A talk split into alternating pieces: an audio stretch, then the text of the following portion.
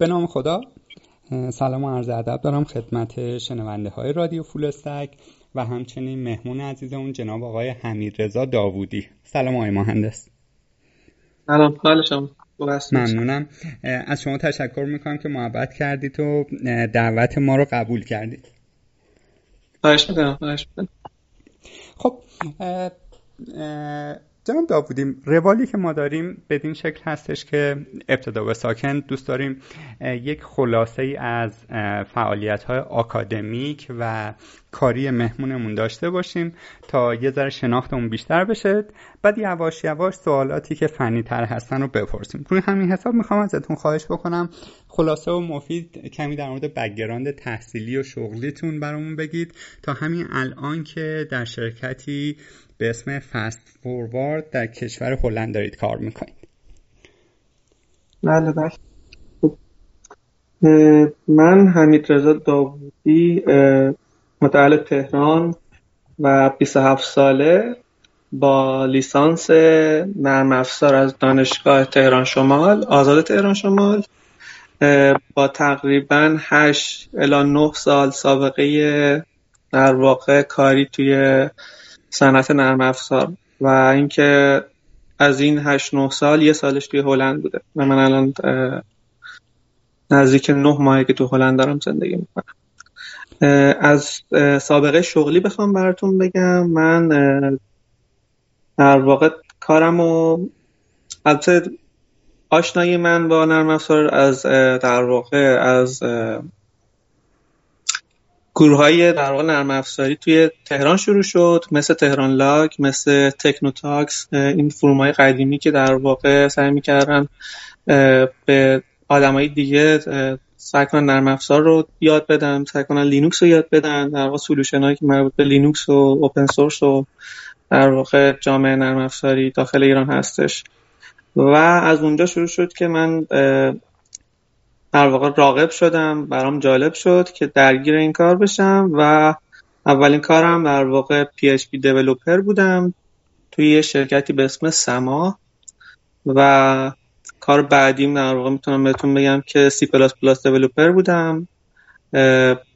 داخل یه شرکتی به اسم راهگزین رایانه و بعد از اون Taskulu بود که در واقع به عنوان backend developer و backend developer منظورم مثلا کار کردم با Ruby on Rails و خود زبون Ruby بود و بعدش سعی کردم contractor کار کنم با پروژه مختلف کار کردم. معمولا وب دیولپر بودم تو این بازه. تا اینکه شروع کردم با شرکت اسنپ تریپ و به عنوان در واقع Java و Scala developer و بعد از اونم که اومدم هلند خب یه کمی هم در مورد این شرکتی که در حال حاضر داخلش مشغول به کار هستید برامون میگید که کارش چیه و اینکه ما در معرفی شما گفتیم که software engineer و solution architect هستید. اساسا اینها معنیشون چیه و شرح وظایف شما به عنوان یک software engineer یا solution architect چیه؟ بله. خب اول شرکت فست فوروارد در واقع یه شرکت در واقع می‌تونم بگم که یه سری solution در واقع provide می‌کنه به customer ها در واقع user ها user های واتساپ وایبر و حتی احتمالا تلگرام در آینده و فیسبوک مسنجر که بتونن از طریق سرویس فست فوروارد برای خودشون در واقع سیم کارت های telecom شون رو top up کنن. یعنی بتونن شارژ کنن بتونن info بگیرن ببینن که در واقع چه, چه, چه وضعیتی دارن که مثلا شارژشون تمام میشه. این کل پروسه ای که در واقع استارتاپ فست فوروارد الان داره روش مانور میده. احتمال هستش که بعدا عوض بشه. احتمالش زیاد هم هستش چون استارتاپ واقعا تازه شروع شده ای هستش من وقتی join شدم که نزدیک سه ماه پیش هستش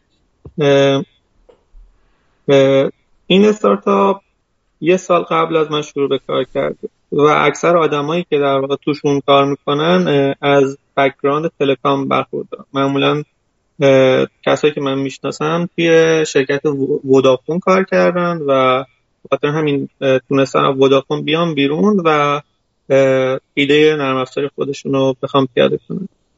در مورد software engineer و solution ar architect در من می‌تونم بهتون بگم که software engineer کسیه که بهش میگن که ما می‌خوایم یه پروسه ای رو برات برامون در واقع سریعتر کنی از طریق نرم افزار.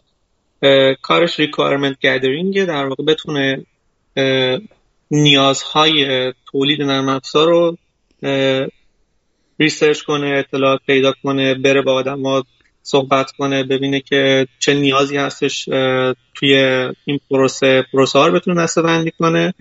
و بعد از اون در واقع سعی کردم برای design کردن یه solution یک یک راه حل و پیاده سازی اون هستش حالا این solution طراحی solution و خودش پیاده سازیش خودش به چند بخش از در واقع بخش بندی میشه که من می‌تونم بعدا بهتون بگم. و solution architect که در واقع داخل داخل domain یا نوع نگاهی که داخل یه سرویسی هستش یه نوع concept ی مثل forward یا کارهایی که در واقع خود فست فوروارد انجام بده اینه که بتونه راه حلایی رو ارائه بده به حالا من اینجا می‌تونم بگم به خود CEO یا CTO که بتونن اینو برای سیستمشون پیاده سازی کنن. این کل کاریه که یه solution architect و software engineer باید انجام بده. از نظر من. خب در خلال فرمایشاتون شما چند بار به واژه استارتاپ اشاره کردید. به عبارتی این جایی که الان در حال حاضر دارید داخلش کد می‌زنید یک استارتاپ خیلی هم نوپا هستش. از اون طرف زمانی هم که ایران بودید خب جاهایی مثل تسکولو و اسنپ تریپ و غیره کار کردید که اونها هم اگر اشتباه نکنم اون آن زمانی که شما داشتید کار می‌کردید استارتاپ بودن ولی دیگه خیلی هم نوپا هم نبودن. تا حدودی جا افتاده بود حداقل در مورد تسکولو. می‌خوام همین جایی که بحث باز شد یه کوچولو در مورد اکوسیستم استارتاپی و فضای کار کردن برای دیولوپرها. صحبت بکنیم. آیا روحی شما اساسا این شکلیه که دوست دارید؟ توی محیط استارتاپی که پر از عدم قطعیت چالش یه جاهای بی برنامگی هست کار کنید یا نه؟ اینجوری پیش آمده و توی این فضا مشغول به کار شدید. خب بالا یه سری تفاوت از بین شرکت در واقع big corporation که من خودم در واقع اسنپ رو جز این big corporation رو می‌دونم. و شرکتی مثل تسکولو حالا درست اسنپ خودش خودش استارتاپ معرفی می‌کنه. ولی حالا من می‌تونم بهتون بعدا توضیح بدم که چرا. تسکولو در واقع می‌تونست یه سکوی پرتاب باشه برای برنامه نویسی مثل من. خوبیه این که وارد یه استارتاپ میشید اینه که اول اینکه احتمال این که واقعا درگیر یه broad range ی از نرم افزارا بشید سعی کنید یاد بگیرید واقعا هستش. ولی توی big corporation ها واقعا اینجوری نیستش. من کار کردم توی big corporation توی هلند و اصلا خوشم نیومده تفاوتشون تو اینه که اگر تو داخل استارتاپ کار کنی اینو داری که این موقعیت داری که بتونی بری research کنی رو چیزایی که جدید هستن و بتونی ازشون استفاده کنی. یا اینکه مثلا قابلیت اینو داشته باشی که بگی من نمی‌دونم.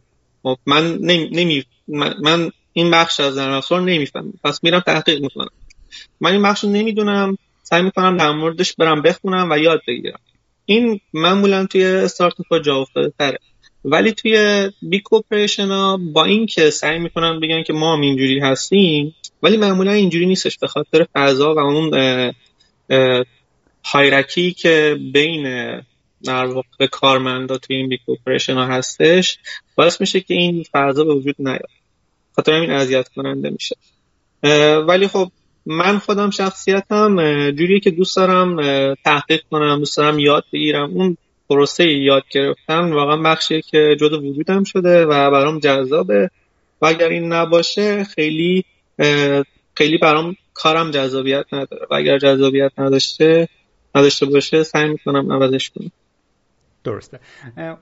خب طبق فرمایش شما, که به درستی اشاره کردید فضای استارتاپی فلت اون سلسله مراتبی که گفتید داخلش نیست اون بروکراسی هایی که توی جاهای اداری مثلا بزرگ می‌بینیم داخلش نیست و آدم های یه ذره راحت تر می‌تونن کار بکنن. اما در عین حال یک سری نقاط ضعف هم می‌تونه برای یک برنامه نویس داشته باشه. با توجه به تجربیاتی که هم داخل ایران تو این اکوسیستم کار کردید هم خارج از ایران در اروپا میشه چند تا از نقاط منفی که چنین فضایی برای برنامه نویسا داره اشاره بکنید؟ آها خوب حتما. از نقاط منفیش میشه به در واقع حالت این که نمی‌دونید چی کار دارید می‌کنید و ممکنه که یه فشاری روتون باشه برای اینکه بتونید در واقع این سرویس رو دیولوب کنید و پروسه در واقع دیولوب کردنش هم اینجوریه که شما اول دیولوب می‌کنید فیدبک می‌گیرید تغییر می‌دید دوباره دیولوب کردن انجام میشه باز دوباره فیدبک می‌گیرید تا تا به اون چیزی که می‌خواید برسید. یکی از نقاط منفی که خودم حس کردم معمولا این بوده که چون استارتاپ ها یه ذره برای برنامه نویسا ریسک حساب میشه یا مثلا اون اون شخصیت جنگجو توی برنامه حالا من چیزی که تو ایران دیدم کمه. سعی می‌کنن که زیاد وارد استارتاپ نشن یا اگر هم بخوان وارد اون استارتاپ بشن قربال میشن. و ما مثلا خودمون سعی کردیم که آدمی رو پیدا کنیم که بره تحقیق کنه بره سرچ کنه نترسه. و این شخصیت معمولا کم هستن. این تجربه من تو تسکولو تو اسنپتری و جای دیگه بوده. به خاطر همین به خاطر همین فکر می‌کنم که تعداد برنامه‌نویسا کم میشه و در نتیجه فشار روی برنامه‌نویسا زیاد میشه.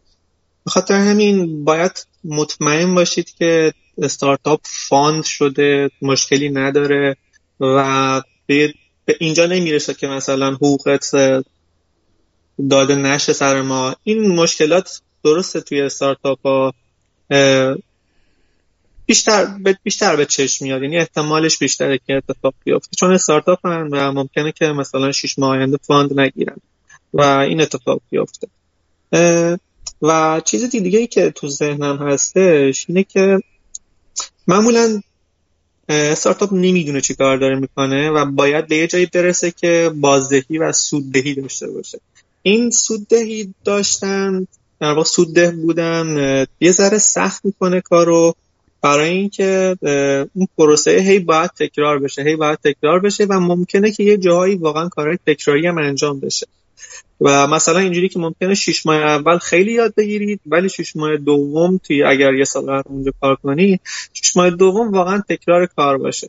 که البته لزوما به معنی بد بودنش نیستش ولی اگر کسی باشه مثل من که وارد یه کاری شده و دیگه از اون کار بلده. اون کارا رو می‌دونه چیه و لزوما به معنی نیستش که قرار یاد بگیره. ممکنه که زننده باشه چون یاد گرفتنی ممکنه در کار نباشه. این دو موردی هست که ذهنم بود.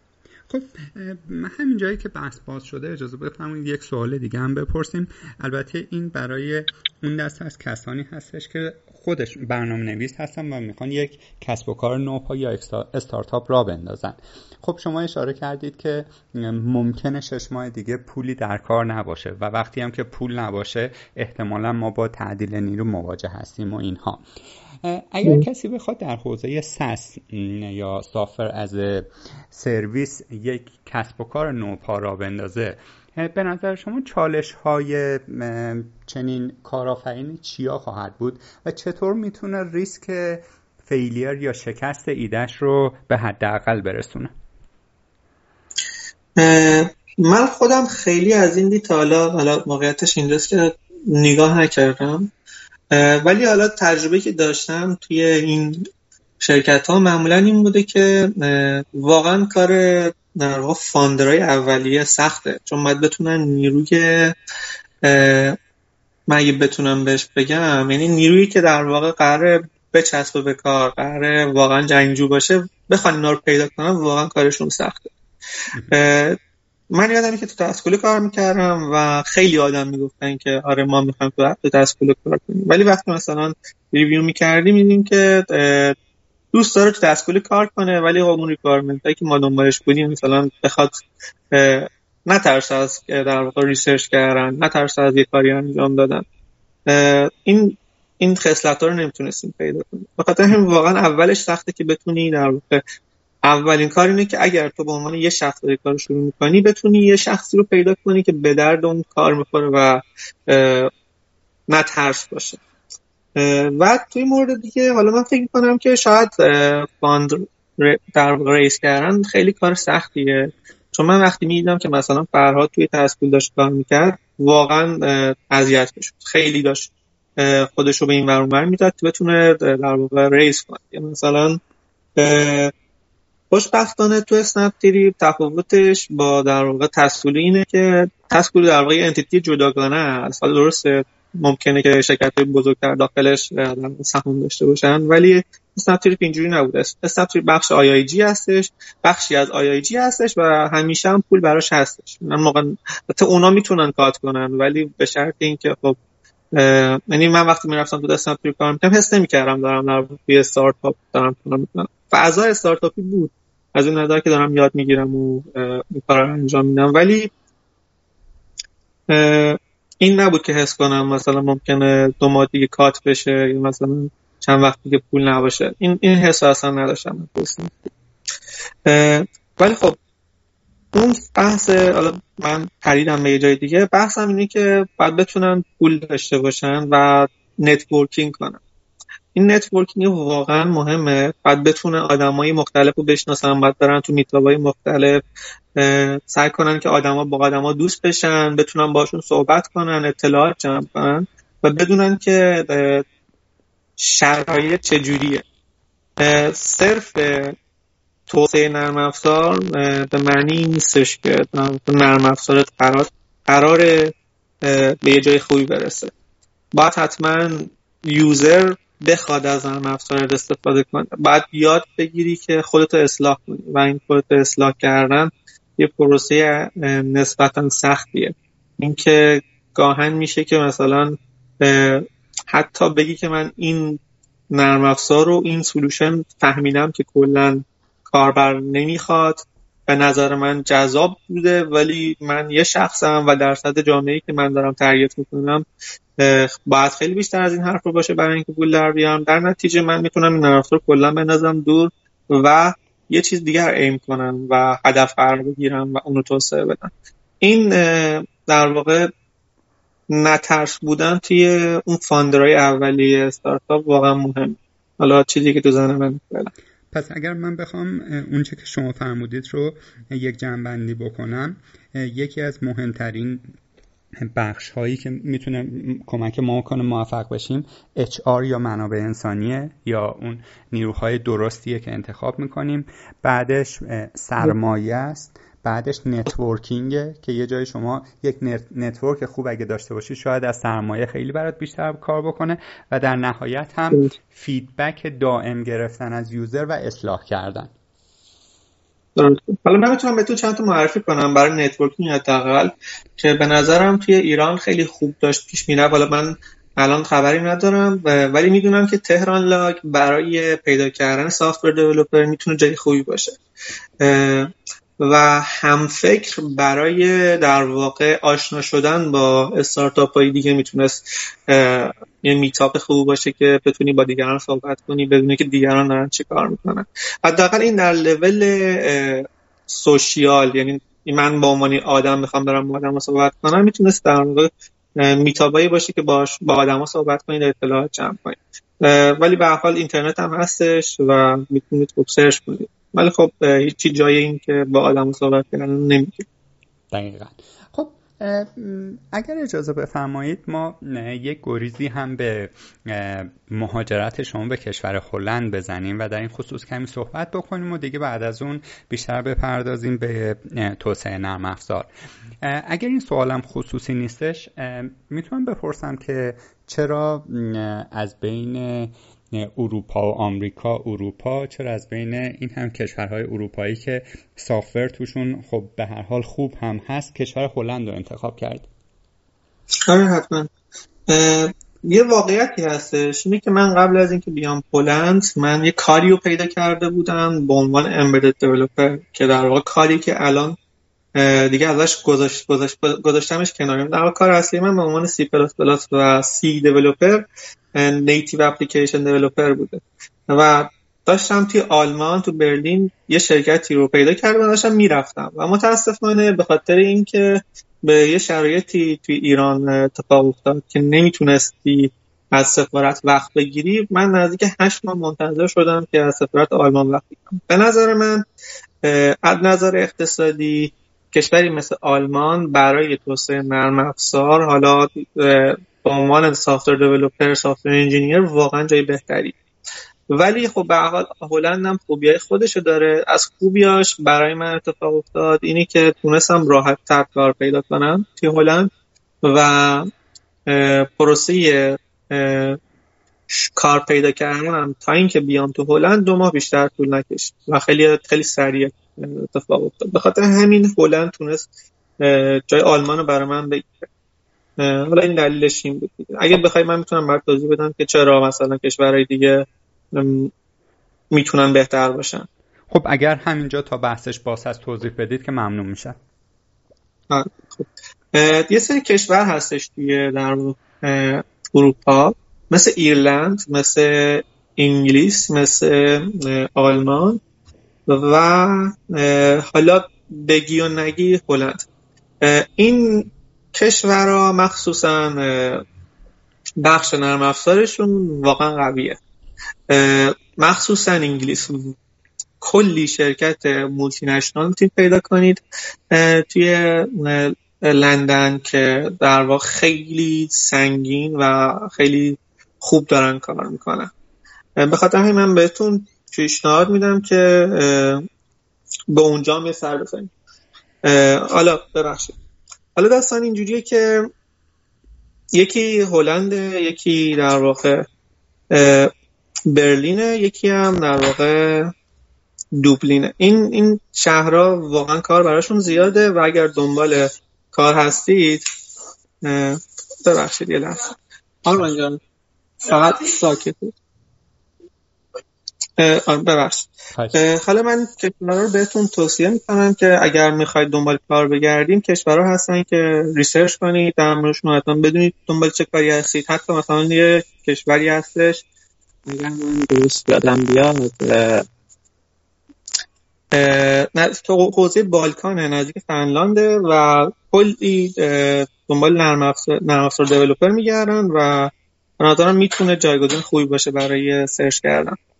حالا شما ادامه بدید من ببینم بله. یه کوچولو برگردیم به همین مسیری که شما انتخاب کردید و کار در کشور هلند. ابتدا به ساکن بپرسم که زبان زبانی که شما محل کار دارید باش نه زبان برنامه نویسی زبان روزمره که استفاده می‌کنید انگلیسیه؟ درست.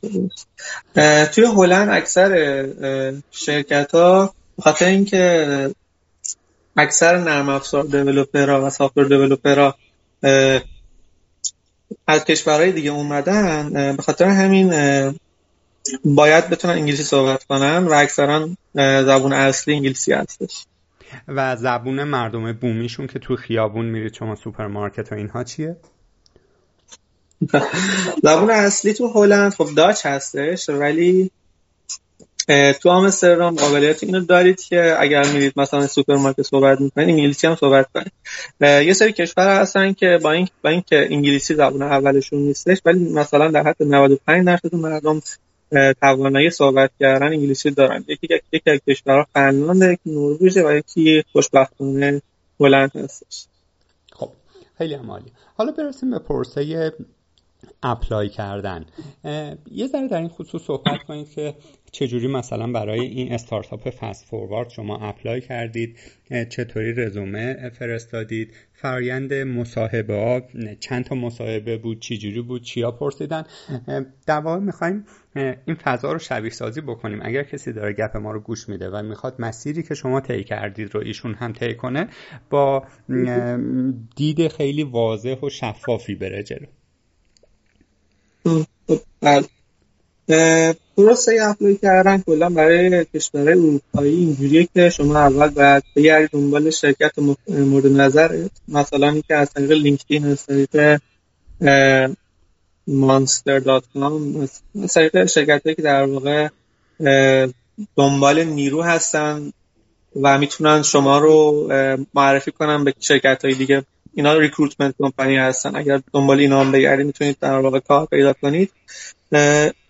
اول پروسه اولین پروسه اینه که شما شرکت رو پیدا کنید بعد برید توی در واقع available job هاشون ببینید که دنبال چه نوع نیرویی هستن و بعد از apply کردن اینکه شما باید رزومتون رو بفرستید. بعضی از شرکت ها cover letter می‌خوان که هزار مسخره است ولی به هر حال باید توضیح بدید که چرا می‌خواید apply کنید و چرا مثلا این شرکت که شما دارید براش apply می‌کنید شرکت خوبیه و دلیل کار کردن چیه. بعد اینکه بعد از اینکه مثلا شما apply کردید منتظر میشید که باهاتون تماس بگیرن. معمولا یه ایمیلی چیزی میاد برای شما که این ایمیل میگه که ما می‌تونیم یه وقتی بذاریم براتون. اولین اولین interview آنلاین توسط این شرکت با شما هستش که معمولا تو interview اول اینجوری هستش که صحبت می‌کنن با هم آشنا میشن سعی می‌کنن که در مورد اینکه history شون چی بوده. حتی مثلا همین گفتگویی که داریم مثلا با هم دیگه انجام میدیم همین گفتگو رو نسبتا دارم با هم دیگه که بدونن چیکار می‌خوان بکنن و چه اتفاقی قراره توی پروسه بعدی و interview بعدی بیفته. interview این interview معمولا خروجیش اینه که یه یه تست برای شما میفرستن میگن که این تست رو انجام بدید. این تست شما وقتی انجام بدید از روش می‌فهمن که مثلا شما چقدر مثلا تست معمولا تست برنامه‌نویسیه بهتون که مثلا این کار رو باید انجام بدی و برو این کار انجام بده خروجیشو به ما نشون بده و توی interview بعدی ما با هم صحبت می‌کنیم که چرا فلان جای کدت فلان کار کرد. این به عنوان یه توسعه توسعه دهنده نرم افزار. و خب به هر حال interview بعدی هم در واقع همین قضیه است که سعی می‌کنم به توضیح بدن که چرا فلان کار کردی.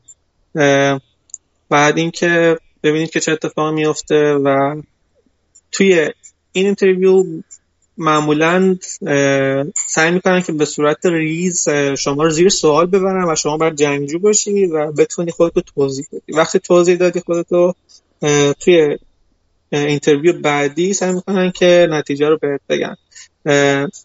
و حالا داستان سر قضیه interview از این سه تا interview من می‌تونم بهتون میگم که interview دوم واقعا مهمه. همین که شما باید از خودتون دفاع کنید هم باید اونا رو زیر سوال ببرید. یعنی هم بتونید اونا رو زیر سوال ببرید که بتونید بگید که چرا فلانجا این کارو کردید. می‌تونستید مثلا فلان کارو کنید کار بهتری بوده. واقعا مخصوصا توی کشورهای مثل هلند که باید سعی کنید جنگجو باشی نه باید تعارف کنی نه باید نگران این باشی که ازت ناراحت میشن. باید بتونی که از خود دفاع کنی. و تو اون پروسه واقعا مهم هستش. که انجام پروسه در واقع به همین قصد ختم میشه که اگر شرکت شما رو قبول بکنه و به حال مهم هم هست شما هم شرکت قبول بکنید. چون تو این پروسه ها نشون میده که واقعا اون چیزی هستش که شما دنبالش بودید یعنی اگر شرکت شما رو قبول بکنه شما می‌تونید شرکت براتون درخواست میده که این حقوقی هستش که ما برای شما در نظر گرفتیم شما قبول می‌کنید. اگر قبول بکنید پروسه به در واقع اداره مهاجرت کشیده میشه که خود شرکت کار رو انجام میده. براتون لزومی نداره که شما نگرانش باشید. نگرانی اصلی برای شما به عنوان یک مهاجر باید این باشه که وقتی رسیدید اینجا خونه دارید یا مثلا کجا می‌خواید ساکن باشید؟ مثلا اگر می‌خواید آمستردام میایید خونه پیدا کردن سخت کل پروسه معمولا در همین حده خب ما فرض رو بر این می‌گذاریم که فرایند استخدامی رو پشت سر گذاشتیم روی حقوق و مزایا به توافق رسیدیم ما مشغول کار شدیم. این به عنوان یک مهاجر بخشی از داستانه بخشی دیگه زندگی روزمرش هستش. می‌خوام در این خصوص هم خب چه کسی بهتر شما که همین الان دارید تجربه می‌کنید این داستان رو. می‌خوام در این خصوص برامون بگید که وقتی که مثلا ساعت پنج بعد از ظهر این دیولوپر کارش تموم میشه و وارد مثلا جامعه معمولی میشه چه چالش هایی داره؟ مثلا اگر بتونید با عدد و رقم برام توضیح بدید که خیلی عالی میشه.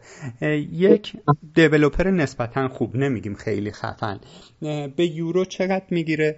اگر بخواد یک زندگی خوب داشته باشه و خونه بخواد اجاره بکنه خرج های دیگرش رو بخواد هندل بکنه چقدر از این حقوق باید بره پای اونا؟ چقدر می‌تونه save بکنه؟ در این خصوص هم میشه یک ذره برام بگید. و در آخر هم اگر توضیح بدید که آیا یک ایرانی وقتی میاد توی هلند دچار culture shock میشه یا نه؟ یا برخورد اونها با ما چجوری هست؟ خب حالا من از عدد و رقم براش شروع کنم بگم چه جوریه. حقوق یک نرم افزار توسعه دهنده نرم افزار. یا مهندس نرم افزار توی هلند بین رنج 45 هزار یورو در سال تا من می‌تونم بگم 100 هزار یورو در سال هستش. حالا اون خیلی اکستریمه دیگه. ولی چیزی که من دارم می‌بینم اینه که برای اجاره خونه برای یک خونه مثلا یه اتاق شیر با دیگران شما باید حداقل 700 یورو در ماه بدید. یا مثلا اگر یه خونه کامل می‌خوای توی آمستردام بستگی به جای مختلفش اگه هر چقدر نزدیک سنتر باشید در واقع اون پولش بیشتر میشه. و مثلا اگر بخواید نزدیک سنتر یا خونه بگیرید وان بدروم و مثلا پنج متری که من همین دیروز داشتم در موردش سوال می‌کردم یکی از دوستان فهمیدم که 1450 یورو اون به صورت کامل شما باید از به عنوان ماهانه اجاره بدید. از این 45 هزار یورو یا مثلا من میگم که حقوق یک نرم افزار توسعه نرم افزار 50 هزار یا 55 هزار یوروه میمونه مثلا ماهانه 3200 3200 خالصی بعد از تکس و بعد از همه این کارا و هر کاری انجام می‌دید 3200 یورو مثلا خالصی درآمد شما هستش به عنوان توسعه نرم افزار.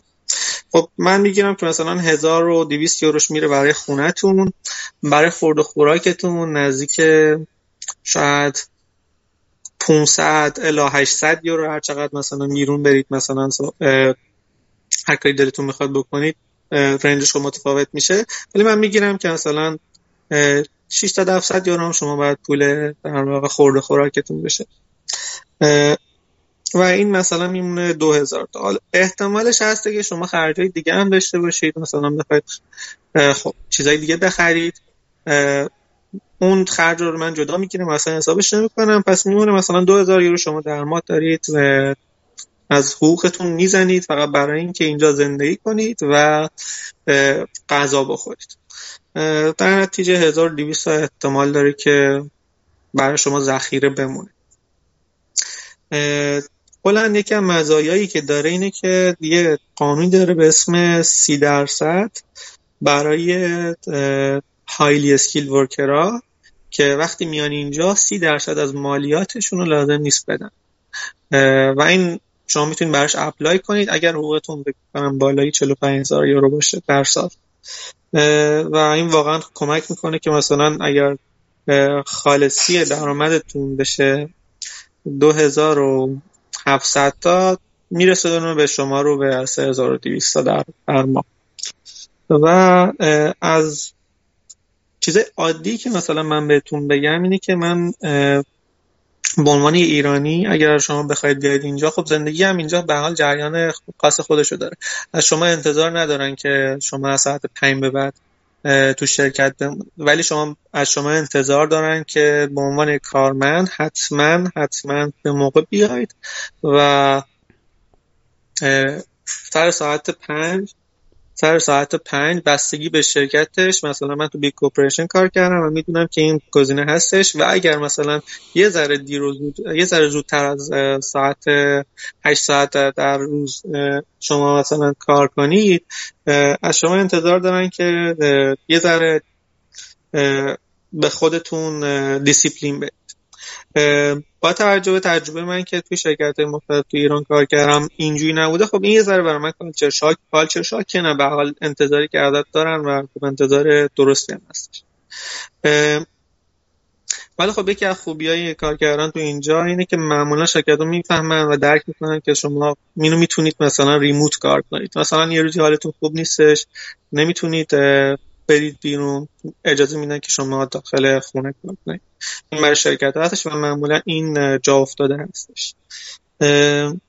یعنی من خلافش رو ندیدم حداقل تا اینجا. من نشینم تا خلافش رو در مورد این مورد. culture shock culture shock واقعیتش در مورد هلند اینه که هلندیا خیلی آدمای روکی هستن. و وقتی مثلا باهاتون صحبت می‌کنن بستگی به آدمایی که خیلی هلندی هستن اینجا multinational واقعا زیاده آدمایی که خیلی هلندی هستن گاهاً ممکنه که لبخندی هم رو صورتشون نبینید حتی. تعارف کردن فقط مخصوص ایرانی هاست اونجوری که من فهمیدم و خیلی با آدمایی که ایرانیایی که میان اینجا ضربه می‌زنه و واقعا باید ازش دوری کنید. خیلی چیزی هستش که وقتی اینو باهاشون صحبت می‌کنید فکر می‌کنن که شما دارید درخواست می‌کنید ازشون. فکر می‌کنن که واقعیت دارید میگید. در, در صورتی که این واقعا کالچر شاکی هستش که تو اینجا نیستش. این کالچر شاکی هستش که برای من اتفاق افتاده و کالچری هستش که اینجا اصلا جا افتاده نیستش. و خب یه چیزی هم که هستش اینه که این حساب حساب کاکا برادر واقعا اینجا هستش و باید بتونید بروک صحبت بکنید بتونید تحقیق کنید ببینید چی کار دارید می‌کنید. لزوما آمستردام به در هر کسی نمی‌خوره جاهای مختلف داره. لزوما معنی نیستش که اگر من می‌خوام برم آمستردام زندگی کنم حتما باید مرکز شهر زندگی کنم. مرکز شهر توریستیه و خب اگر شما یه آدمی هستید که به عنوان یک مسلمون عقیده دارید به چیزای خاصی به چیزای خاص اسلام ممکنه یه ذره زننده باشه براتون. حتی ما اینکه من می‌دونم بخش ترک نشینی داره که همه مسلمونن و بخش عرب نشینی داره که همه مسلمون. خب اینم چیزایی هستش که ممکنه اذیتتون کنه. ولی خب بازم به شخصیت خودتون برمیگرد.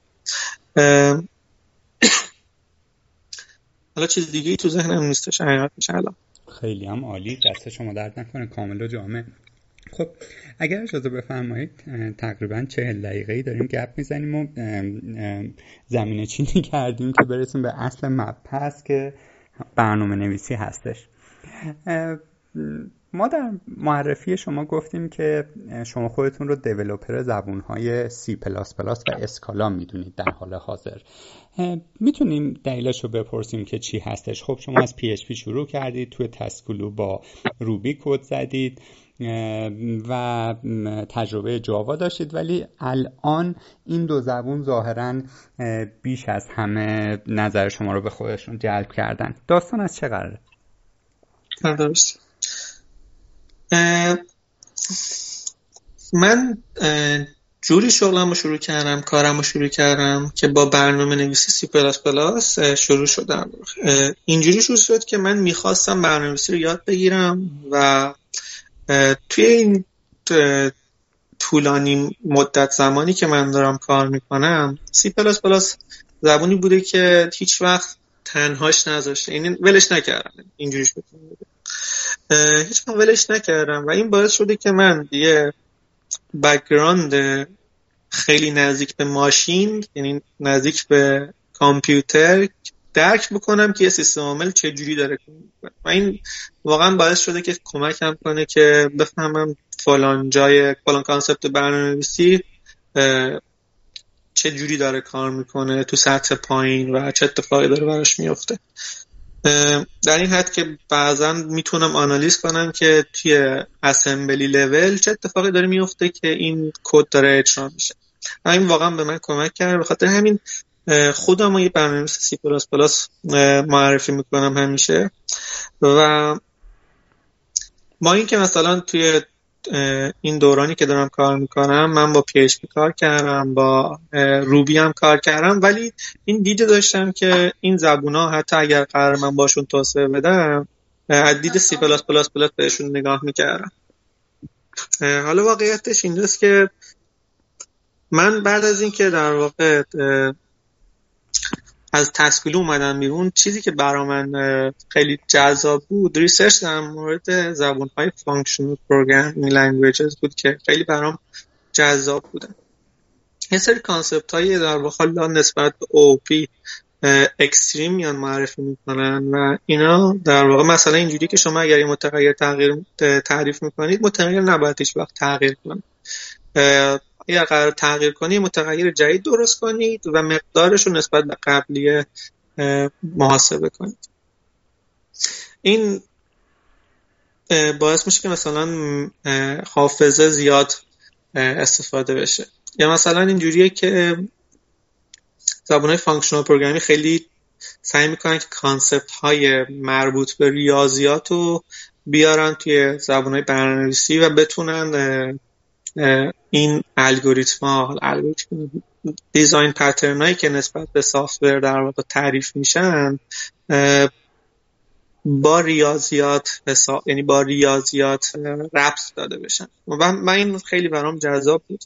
سعی کردم برم سمتش و خوشبختانه Scala یه زبونی بود که سعی می‌کرد از طریق OOP شما رو ببره سمت functional programming از طریق object oriented شما رو ببره سمت functional programming که منم همین روش رو دنبال کردم. همین راه رو رفتم. سعی کردم به functional programming برسم. به خاطر همین الان سه سالی می‌گذاره که من دارم Scala کار می‌کنم. به خاطر همین فکر می‌کنم که بهترین گزینه برای اینکه بخوام خودم معرفی کنم این که background C++ دارم و الان Scala developer Scala developer ی هستم که دارم functional programming کار می‌کنم. حالا چیزی هست که تو ذهنم هستش. بله. خب، اگه اجازه بفرمایید در این خصوص چند تا سوال مطرح میشه که پاسخش رو جویا بشیم. خب اسکالا اومد که یک سری از نقاط ضعف جاوا رو پوشش بده. اگر من اشتباه می‌کنم من رو اصلاح بکنید. اگر اینطور هست میشه یک چون تجربه کدنویسی با هر دو زبان رو داشتید میشه در این خصوص یک ذره توضیح بدید که چه اتفاقی میافته وقتی من از جاوا سویچ می‌کنم به اسکالا. و روی هم رفته هستم برای چه نوع پروژه های گزینه مناسب تریه اسکالا نسبت به جاوا؟ حالا در مورد اینکه شما وقتی سویچ می‌کنید به جاوا از جاوا به اسکالا چه اتفاقی میفته می‌تونم بهتون میگم که سعی می‌کنه یه سری مبحث ها رو بهتون معرفی کنه برای اینکه از مثلا inheritance توی Java دور بشید. چون Scala سعی می‌کنه به که inheritance نسبتا کار خوبی نیست. یعنی functional programming در کل مخالف inheritance که باعث میشه که کدتون کثیف بشه یا سعی کنید نرید سمتش. بخاطر همین یه شیفتی اتفاق میفته. ممکنه برای برنامه نویسی که داره background Java میاد بخواد رو Scala کار کنه یه ذره سخت باشه سویچ کردن به خاطر اینکه داره concept های جدید بهش معرفی می‌کنه. مثلا pattern یعنی اینجوری که شما دارید چند تا نوع داده معرفی می‌کنید توی function می‌تونید بگید که اگر نوع داده این بود بدون استفاده از اگر بدون استفاده از conditional statement ها می‌تونید به اون در واقع چیزی که می‌خواید کدی که می‌خواید قابل اجرا بشه دست پیدا کنید. و این معمولا میاد جایگزین inheritance میشه توی inheritance و polymorphism میشه توی زبون functional ی مثل Scala حالا ولی کلیتش در اینه که یه ذره سخت برای کسی که همیشه object oriented code زده.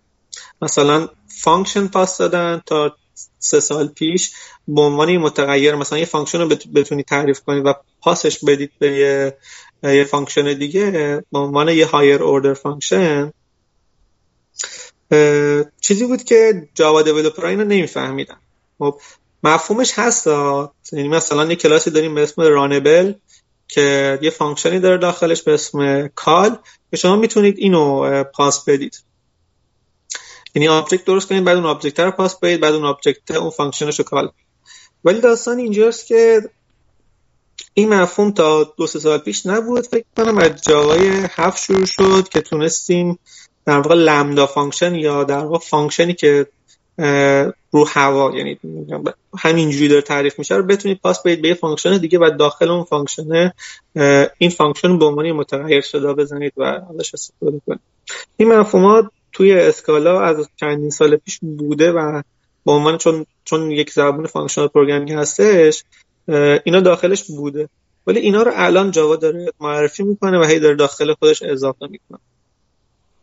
من بخش دوم سوالات یادم رفته. رضا جان ببخشید. در واقع برای چه نوع پروژه های الان مثلا توی شرکت های تراز اول choice یا انتخاب انتخابشون Scala ست؟ آها. خب شرکت معمولا میان Scala رو انتخاب می‌کنن برای اینکه بخوان concurrency رو خیلی خوب انجام بدن. concurrency یعنی که بتونی چندین کار با هم دیگه در لحظه انجام بدی و این کار نسبتا سختی هستش توی برنامه نویسی به خاطر اینکه توی OOP چون متغیر داریم و این متغیرها تغییر می‌کنن برای اینکه بخواین در موردش استدلال بیاری که متغیر چه جوری تغییر کرده کی قراره تغییر رو کنه یه سخت سخت هستش. و تو زبان functional programming معمولا حالا من نگم لزوما Scala ولی تو زبان functional programming مثل Clojure مثل F Sharp و حتی میشه یه جورایی جاوای جدید و function programming معرفی کرد.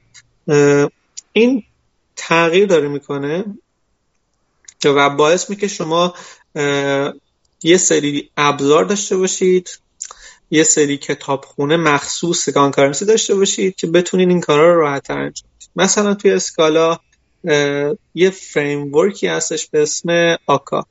این Akka در واقع اومده paradigm ی که داخل زبون Erlang که مخصوص concurrency هستش مخصوص fault tolerant application ها هستش اینا رو اومده داخل خود Scala پیاده کرده و همون paradigm همون حالت رو اومده داخل Scala پیاده کرده و در نتیجه شما اگر بخواید از Scala کار کنید هم دنیای جاوا رو دارید هم دنیای نسبتا شبیه به Erlang که باعث میشه که این concurrency رو خیلی راحتتر و بدون درد سرتر انجام بده.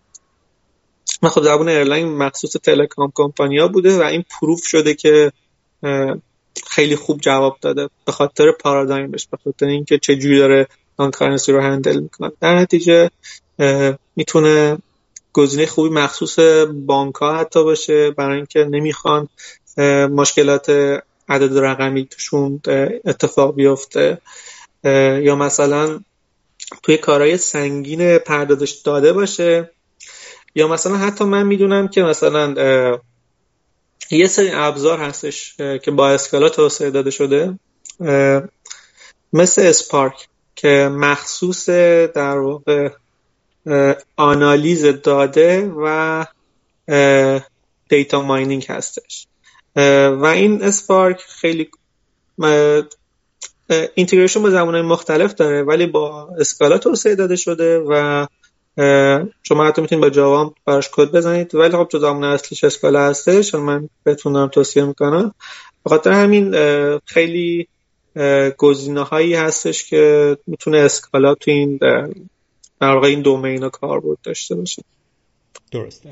خب ما با اجازهتون یک فلشبک بزنیم به اون زمانی که توی تسکولو بودید و با زبان روبی کد می‌زدید. واقعیت هم اینه که انقدر دیولوپر روبی حداقل توی ایران من کم پیدا کردم که بتونیم با هم گپ و گفتگو بکنیم. یک نفر که پیدا می‌کنیم که تجربه چنین کاری رو داره یه ذره ذوق زده میشیم و سعی می‌کنیم در خلال صحبت ها یه کوچولو در مورد این زبون صحبت بکنیم. اولین سوالم اینه که یک حالا گفته ای هست یک گزاره ای هست که میگن اون زمانی که حالا Ruby توی اوج بود یکی از دلایل تو اوج بودنش framework Ruby on Rails بوده. یعنی این framework خیلی بیشتر کمک کرده به این زبان تا خودش به خودش. این گزاره ای درسته؟ به نظر من درسته. به نظرم Ruby معروف نمی‌شد مگر به خاطر اینکه Ruby on Rails بوده. Ruby on Rails یکی از خصلتاش این بوده که شما واقعا RAD development یعنی rapid application development رو می‌تونید با با Ruby on Rails خیلی راحت انجامش بدید. و اگر مثلا بخواید یه prototype برای استارتاپتون بیارید بالا کافیه زبون Ruby رو یه دید نسبتا معمولی داشته باشید و بتونید search کنید در مورد Ruby on Rails و خود Ruby on Rails کار کردن باش خیلی خیلی آسونه. خاطر همین حتی generator داره. برای اینکه مثلا اون مثلا میگه که برو فران کنترلر رو برا من generate کن فلان function رو هم داشته باشه برات generate می‌کنه خاطر همین خیلی تو چشم افتاد خیلی ملت ازش خوش خیلی دیگران یعنی hype شد که دیگران ازش یادش خوششون بیاد و باعث شد که زبون Ruby حول در واقع Ruby on Rails توسعه پیدا کنه. که البته بعدش یه سری framework های دیگه هم اومدش که سعی کرد مثلا سبکتر از روبیان ریلز باشه. ولی خب به حال روبیان ریلز هدفش توسعه نرم افزار به صورت سرعت با این باس با سرعت بودش. خب حالا سوالی که پیش میاد این هستش که یک داخل ایران چرا انقدر استقبال ازش کم شده؟ و آیا الان خارج از کشور به نوعی از سکه افتاده این زبون؟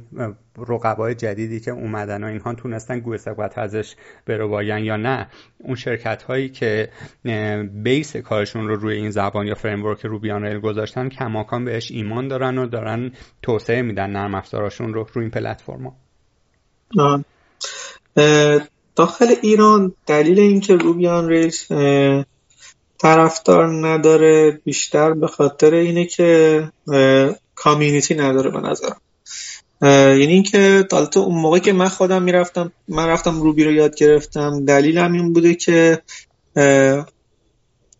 جهانی فکر کنم. یعنی بتونم اگر خواستم کار بگیرم دنبالش برای کار پیدا کردم. برای روبی دیولپر کار توی اروپا زیاده اون موقع این دیدو داشتم و سرچ هم کرده بودم. این نتیجه بود که من برای Ruby on Rails به دست آورده بودم و خود Ruby.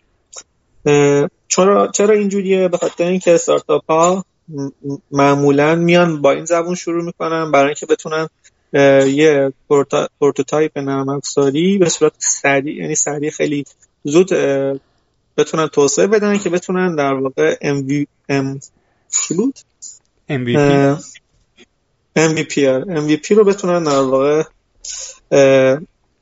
به نمایش بذارن ازش تست بگیرن. بتونن feedback بگیرن. minimum viable product حال داستان اینه که به نظر من اینجا من جدیدن دنبالش نگشتم ولی چون استارتاپ زیاده توی لندن توی برلین و توی ایرلند گزینه خوبی برای این که مثلا اگر شما هر کار پیدا کنید می‌تونه گزینه خوبی باشه. هر چند وقتی استارتاپ مثل همین پسوردات که من دارم توش کار می‌کنم وقتی MVP رو توسعه میده می‌خواد اسکیلش کنه سعی می‌کنه که ازش جابجا بشه. یعنی بره یه زبون دیگه که اسکیلبل تر رو پیدا کنه. ولی خب لزوما این به معنی نیستش که حتما میشه حتما و همیشه اتفاق میفته. مثلا من می‌دونم تو GitHub backend ش با Ruby on Rails customize شده خودشون هستش. آره. و اینکه کجا یه سری شرکت های دیگه هستن که واقعا scale میشن. و با یه سری های خاص هستن که به نظر میاد کندن ولی اینا تو scale دارن جواب میدن. حتی Django هم همینه. می‌دونم که Django و زبون Python هم این این خرده رو ازش می‌گیرن که ممکن scalable نباشه و می‌دونم که تو production داره انجام شده مثلا می‌دونم Shopify داره از Ruby on Rails و فکر کنم حتی Django داره استفاده می‌کنه و خب Shopify شرکتی که خیلی request داره در لحظه handle می‌کنه. خب حالا اجازه بفرمایید سوال تکمیلیمون رو اینطوری مطرح بکنیم که یک نفر می‌خواد داخل ایران یک استارتاپی بزنه که مبتنی بر وب هستش به عبارت یک web application ه. خب حداقل سه چهار تا گزینه پیش روش هست. یا PHP و framework محبوبش لاراول یا همین Ruby که شما فرمودید و framework Ruby on Rails Python یا Django یا حتی مثلا Java و Spring پیشنهاد شما چیه و چرا؟ یعنی دلایلتون که میگید این زبون و این framework رو انتخاب بکنه چالشاش براش کمتره و در دراز مدت scalable تر هستش چی هست؟ من اگر باشم شخصا برای شروع کار از PHP و لاراول شروع می‌کنم. اول به خاطر اینکه برنامه‌نویساش تو ایران کم نیستن. یعنی نگران این نیستم که من برنامه‌نویس پیدا نمی‌کنم. و اینکه واقعا اسکیلبله. می‌دونم که شرکت بزرگ مثل فیسبوک حتی دارن از PHP هنوز استفاده می‌کنن و خاطر اینکه می‌تونن scale ش کنن. و اینکه ترس اینو ندارید که اگر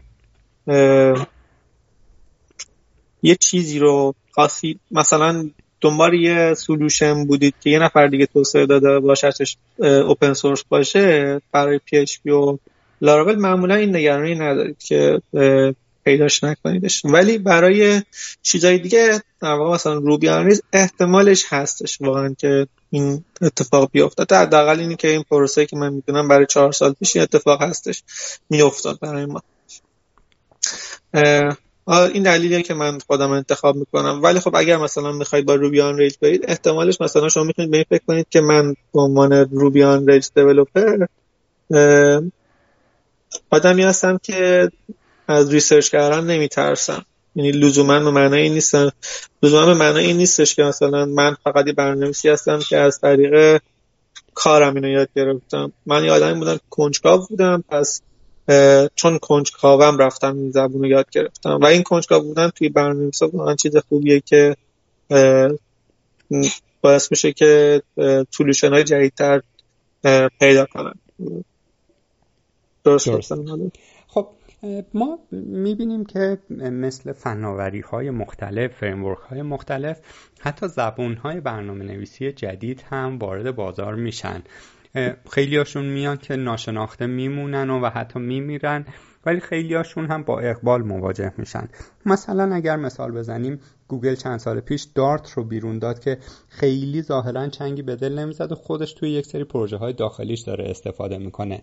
حداقل تا جایی که من دانشم می‌رسه. ولی از طرفی زبونی مثل Go رو داد بیرون که ظاهرا یک سری feature های خوبی داره. مثلا اینکه concurrency که شما بهش اشاره کردید که چالش های خاص خودش رو داره می‌تونه این زبون انجام بده. compile میشه. پس نسبت به یک زبونی مثل PHP می‌تونه سرعت بالاتری داشته باشه. آیا این زبون ها برای من نوعی که می‌خوام سرمایه گذاری کنم روی یک زبانی که پنج سال آینده یا ده سال آینده هم بازار کارش خوب باشه هم مطرح باشه و هم رزومن رو وزین بکنه. سرمایه گذاری روی این زبون ها یا اختصاصا زبانی مثل گو کار منطقیه؟ من به نظرم کار منطقیه.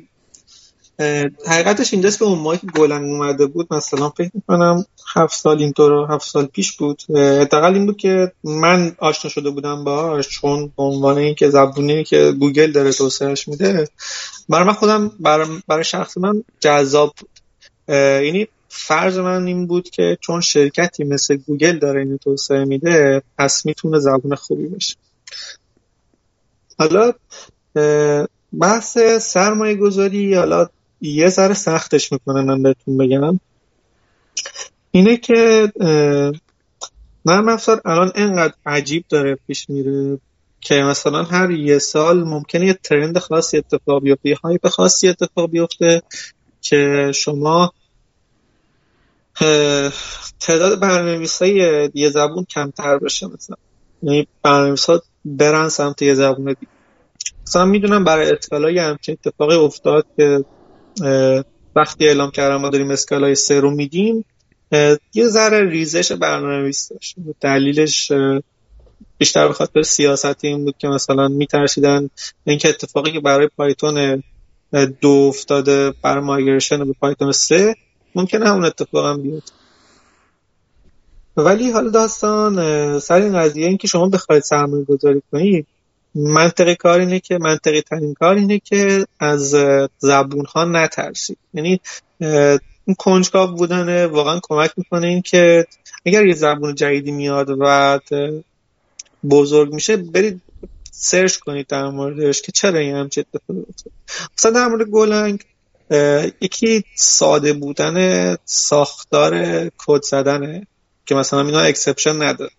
مثلا concurrency ش واقعا خوبه و performance concurrency ش واقعا خوب داره عمل می‌کنه.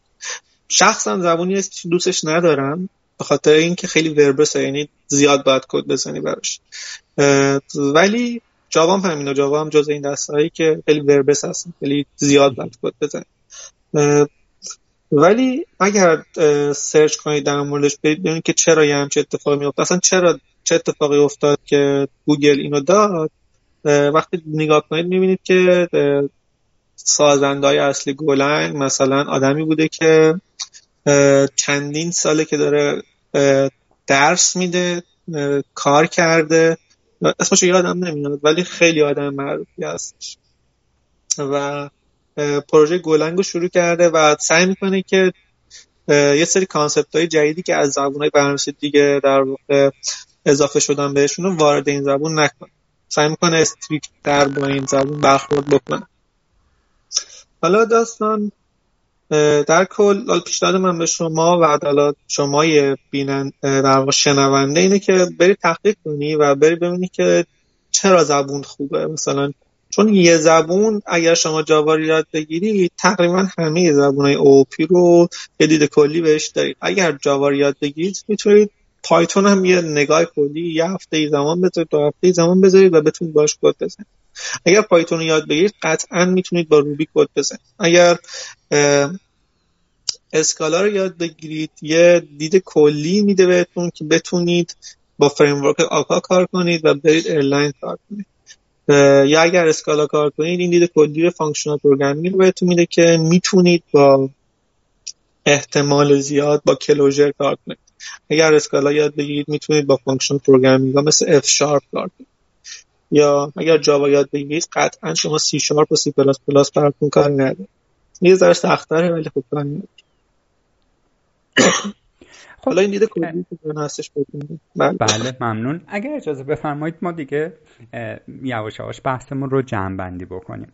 خب معمولا ما سوالی که از مهمونامون می‌پرسیم رودمپ پیشنهادیشون برای ورود به حوزه نرم افزار هست.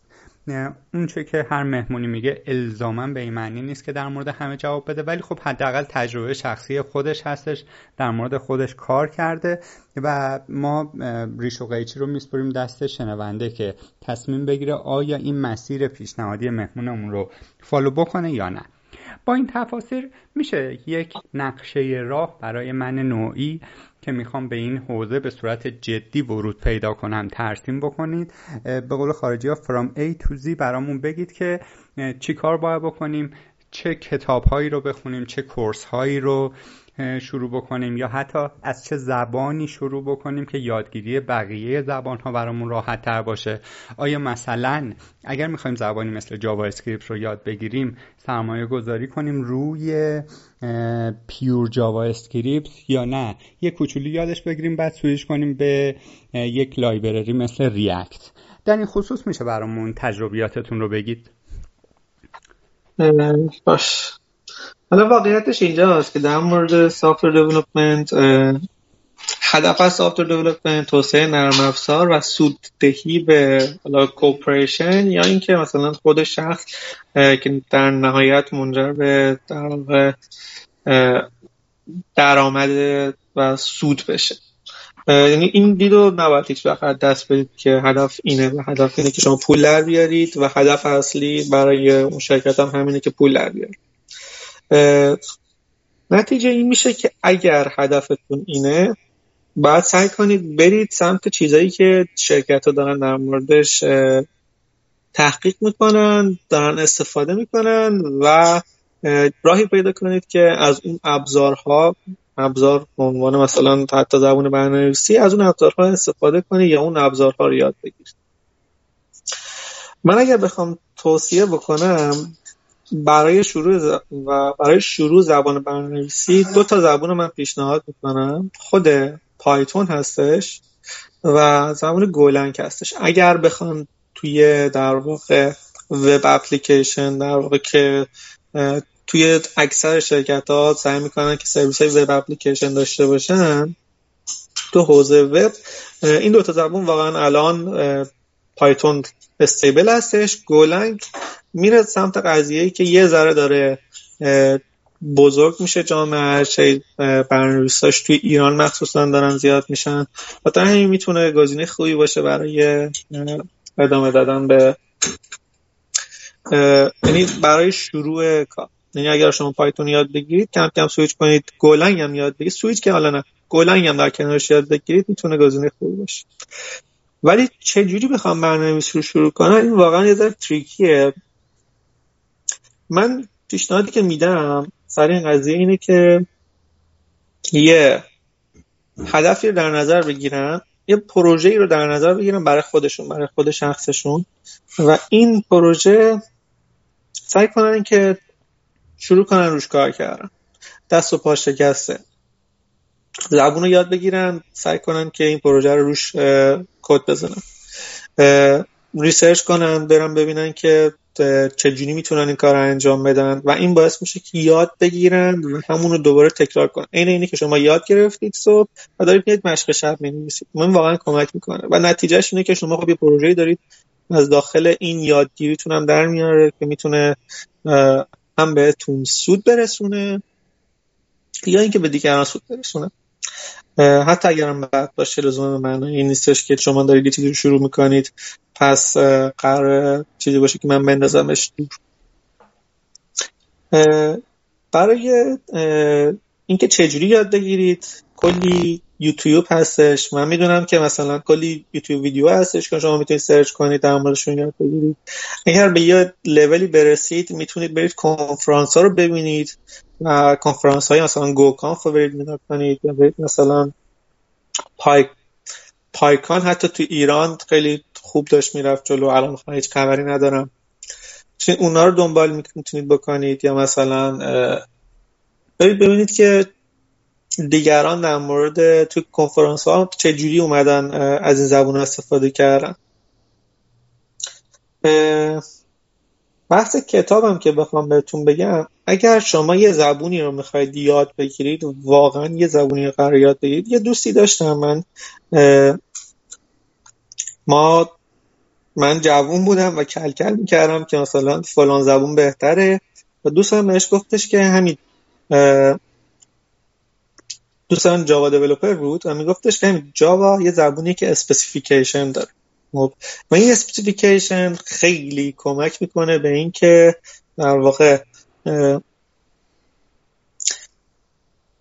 نوع رفتار کدتون رو مشخص بکنه. C plus plus هم در واقع همین استانداردی که برای C plus plus و C مشخص می‌کنه این behavior و رفتار کدی که شما می‌زنید نسبت به کامپیوتر رو براتون مشخص می‌کنه. در نتیجه اگر به اون لولی برسید که سعی کنید یعنی مشخص باشه که دارید خوب کد می‌زنید خیلی بهتون سود میرسونه که برید specification حداقل standard library های اون زبون رو برید بخونید. مثلا Python standard library خودشو داره. document اش رو نگاه بکنید. برید ببینید که چیه. کشف می‌کنید. یه سری چیزای جدید کشف می‌کنید و این کشف کردن ها باعث میشه که بعدها از اونها استفاده بکنید. حتی اگر اون لحظه نه. یا اصلا مورد بوده که من کد زدم بعد رفتم standard library خوندم document اشو خوندم بعد دیدم که اه من می‌تونستم همون کدی که خودم زدم و از یه فلان function ی استفاده کنم که هم performance ش بالاتره هم استاندارده. یعنی اینکه دیگران می‌دونن که این چه کاری قرار بکنه. و فلان روز اگر من کد بدم دست یه نفر دیگه اون یه نفرم می‌دونه که این چی هستش. حتی اگرم ندونه می‌تونه بره document ش رو بخونه. چون احتمالش هستش که منی که به عنوان برنامه‌نویس document یعنی کامنت نذارم برای کدم ولی خب قطعا برای standard library این کامنت ها وجود داره. حالا برای کتابم من می‌تونم بهتون معرفی کنم مثلا Clean Coder Clean Coder structure در واقع کلاس ها رو structure پروژه رو structure کد کد هایی که دارید می‌زنید و بهتون معرفی می‌کنه. میگه که اینجوری بزنید. به این دلیل به این دلیل خوب هستش. و domain driven design development این concept خیلی بهتون کمک می‌کنه. کلا پست توضیحش این میشه که شما وقتی دارید یک کدی رو می‌زنید باید به زبون business کد بزنید. مثلا اگر دارید تو اسنپ کد می‌زنید business در مورد هتل و رزرو کردن این چیزاست. بعد بعد function اتون هم به این معنا باشه که من قرار رزرو کنم. یا از دید user قرار اینکه user بره رزرو کنه یا user قرار کنسل کنه. یا قرار دوتا تخت اضافه کنه. این دیدیه که domain driven design به شما میده. منظور نحوه نامگذاری ها و این هاست نامگذاری ها و اینکه بتونید مشخص کنید که این شما وقتی نامگذاری می‌کنید و به صورت اکشن بندی شده یعنی function های مشخص برای هر اکشنتون مشخص می‌کنید خروجی اون اکشن ها مشخص یعنی توی signature function تون مشخصه که قرار چه اتفاقی بیفته این خود به خود نشون میده که این در کمک می‌کنه که کدتون خوانا بشه. و حالا این بحث domain driven design بحث اینه که شما چند تا concept دارید. این concept ها بحث چند تا business دارید. این business ها قرار با هم دیگه interaction داشته باشن. این عین اینه که مثلا توی دنیای واقعی چه اتفاقی قرار بیفته و در نتیجه سعی کنید که همونی که تو دنیای واقعی داره اتفاق میفته رو توی کدتون نشون بدید. که فلان روزی که شما به برنامه‌نویس از شرکت رفتید بیرون یا حتی سه ماه بعد که شما روی پروژه دیگه داشتید کار کردید خواستید برگردید رو همون پروژه بدونید که رابطه بین ماژولات چیا هستن. بدون اینکه مثلا خیلی گیج بشید مثلا بفهمید که چه اتفاقی داره میفته این دومین دریون دیزاین کتاب اریکی ونس هستش به اسم اگر اشتباه نکنم بهش میگم بلو بوک بلو بوک خیلی معروفه. نمی‌دونم اگر بگرن پیداش می‌کنن تو ایران قطعا باید باشه. ولی واقعا کتابیه که رابطه بین انتیتی ها رو بهتون مشخص می‌کنه میگه که مثلا این رابطه ها باید اینجوری باشه. ما سعی می‌کنه که توضیح بده که این چند نوع رو ما تونستیم پیدا بکنیم و شخصی هستی که توی چندین پروژه بزرگ با شرکت مختلف کار کرده و تجربیاتش اومده توی این کتاب گفته. درسته. یه وقت ولی خیلی خوب می‌تونه گزینه خوبی باشه برای ریسرچ کردن. درسته. ما چیزایی که یاد می‌گیریم خب جز باید ها هست. اما مثلا توی آگهی های استخدامی می‌بینیم که همین داخل ایران خودمون آشنایی با قوانین سالید آشنایی با MVC آشنایی با دیزاین پترن ها می‌خوام ببینم آیا وقتی یک شرکتی میگه که حداقل روی کاغذ میگه دیزاین پترن رو باید بلد باشی در عمل هم بهش التزام دارن که حتما این رعایت بشه یا نه؟ اونجا یه کوچولو سلیقه‌ای میشه و ممکنه شما به عنوان دیولپر که توی یک استارتاپ مثلا خوب توی هلند دارید کار می‌کنید یک جایی که باید از دیزاین پترن استفاده کنید خب یه کوچولو ساختار یافته میشه ولی چالش هم داره. خب شاید کدنویسی بیشتری داشته باشه. می‌تونید خیلی زیرپوستی این رو نادیده بگیرید. نمی‌دونم منظورم رو تونستم منتقل بکنم یا خیر؟ سوال این مثلا اگر شما ایگنور کنید اون مثلا متن اضافه داخل درسته. فقط من صدای شما رو یک کوچولو ضعیف دارم.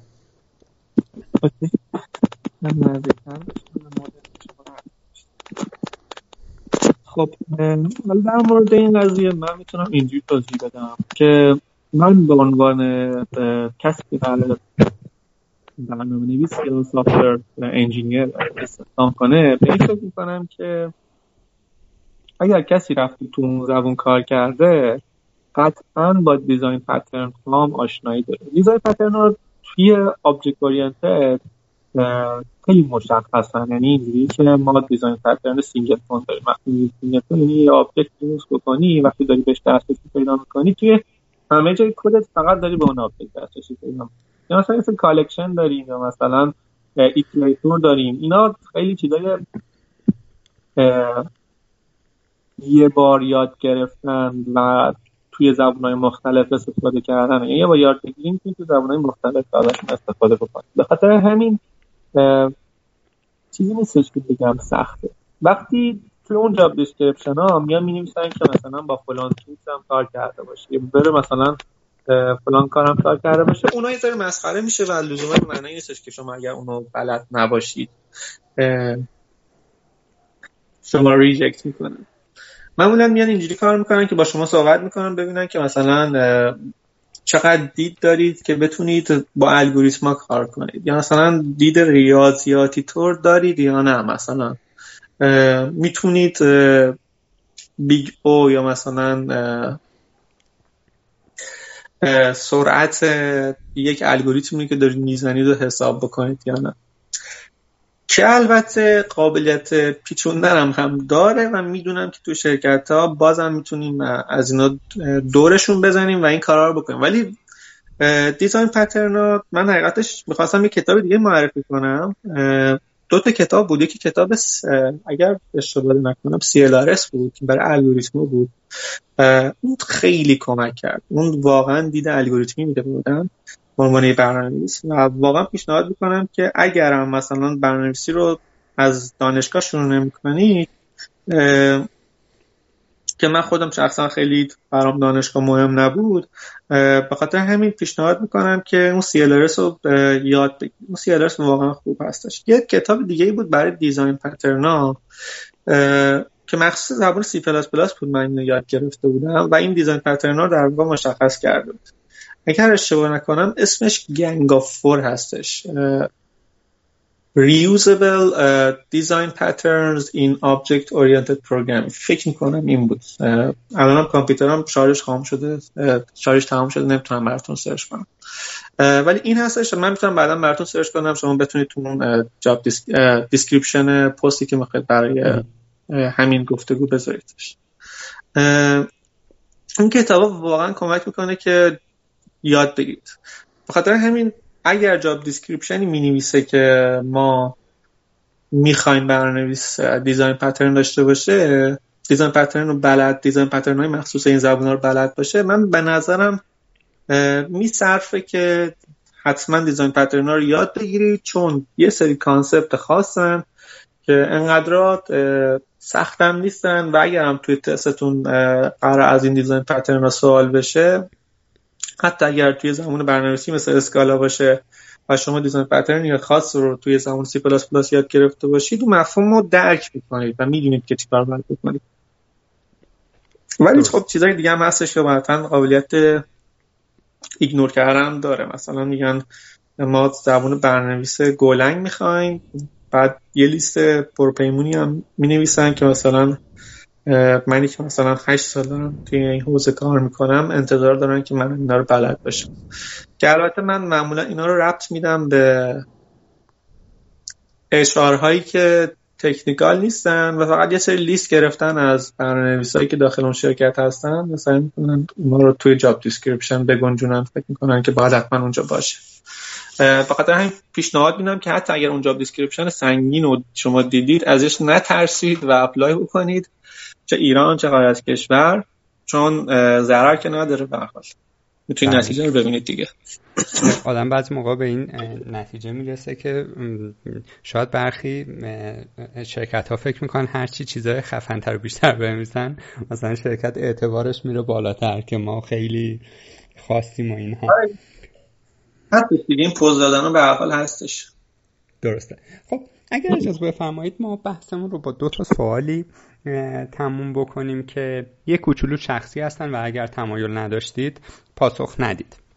یکیش این هستش که هر آدمی که وارد دنیای کسب و کار میشه یک سری تصمیمات اشتباه می‌گیره که وقتی به عقب نگاه می‌کنه میگه اگه من برگردم سه سال پیش برگردم هشت سال پیش مثلا همون نقطه ای که شما تازه ورود پیدا کردید هشت نه سال پیش به این صنعت دیگه این کار نمی‌کردم. دیگه این زبون رو دنبالش نمی‌رفتم. دیگه این شرکت نمی‌رفتم استخدام بشم. یا یه سری کارهایی که نکردید ولی اگر برگردید می‌کردید یا یه کارهایی که کردید و اگر برگردید دیگه نمی‌کردید. در این خصوص تجربه ای دارید که من نوعی که تازه می‌خوام ورود پیدا بکنم اگر بشنوم بهم سر نخی بده که کمک بکنه. اگر تو اون سیچویشن یا موقعیت قرار گرفتم حواسم باشه و یاد مثلا گپ آقای داوودی بیفتم. یه چیزی هستش که من تجربه کردم اینو با به خاطر باهوش بودن یاد نگرفتم.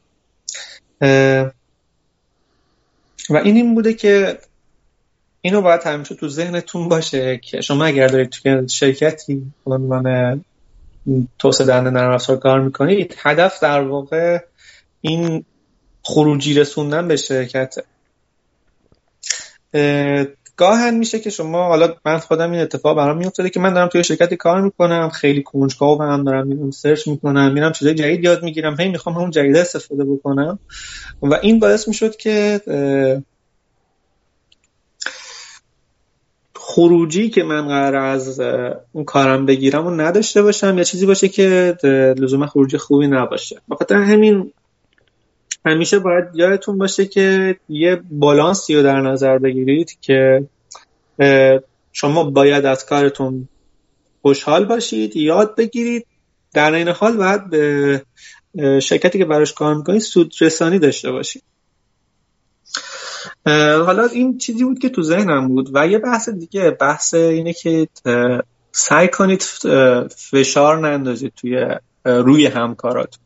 یعنی شما دارید با همدی کار می‌کنید و اگر دارید با ما برنامه توی شرکتی کار می‌کنید درسته که باز هدف سودرسانی و با هدف اینه که سریع کار رو انجام بدید. ولی هدف به قیمت این نیستش که همکارتون استرس بگیره یا خودتون فشار روتون باشه یا اینکه اگر فکر می‌کنید که فلان چیز و فلان کار و فلان feature رو نمی‌تونید تا فردا برسونید حتما باید شب بمونید تو شرکت کار کنید این یه فکر خیلی اشتباهیه که ترس از این که بخواید بگید که من اشتباه کردم یا من نمی‌دونم نمی بلد نیستم این باعث میشه که یه ذره به خودتون فشار بیاد زندگیتون براتون سختتر بشه که برای من اتفاق افتاده. و ترس این که مثلا بگم که من اینجا رو نمی‌دونم و سعی می‌کردم که هی کد بزنم هی کد بزنم. در صورتی که مثلا می‌رفتم اگر سوال می‌کردم از سینیوری که دارم براش کار می‌کنم باهاش دارم کار می‌کنم میپرسیدم گاهن ممکن بود که توی یه لحظه من که آره ما این اتفاق داشتیم اوکی برو فلانجا نگاه کن اینجوری پیادش کردیم. و این اتفاقی که می... اتفاقی بوده که بارها اتفاق افتاده و دیگه وقتی بیشتر چهار پنج بار اتفاق میفته دیگه آدم خودش درس می‌گیره که ندونستن توی نرم افزار. مخصوصا الان خیلی چیز عجیبی نیستش به خاطر اینکه توی چیزهای مختلف دارن پیشرفت می‌کنن. حالا پیشرفت که انقدر داره چیز جدید میاد قطعا آدمی خیلی چیزها رو نمی‌دونن و این دوتا چیزی بود که تو ذهنم بود. چیز دیگه تو بله. ذهنم نیستش ممنون از توضیحاتتون. خب سوالاتی که من داشتم تموم شد. ببخشید. آیا نکته ای هست که یا من از قلم انداخته باشم یا در خلال سوالات مطرح نشده باشه؟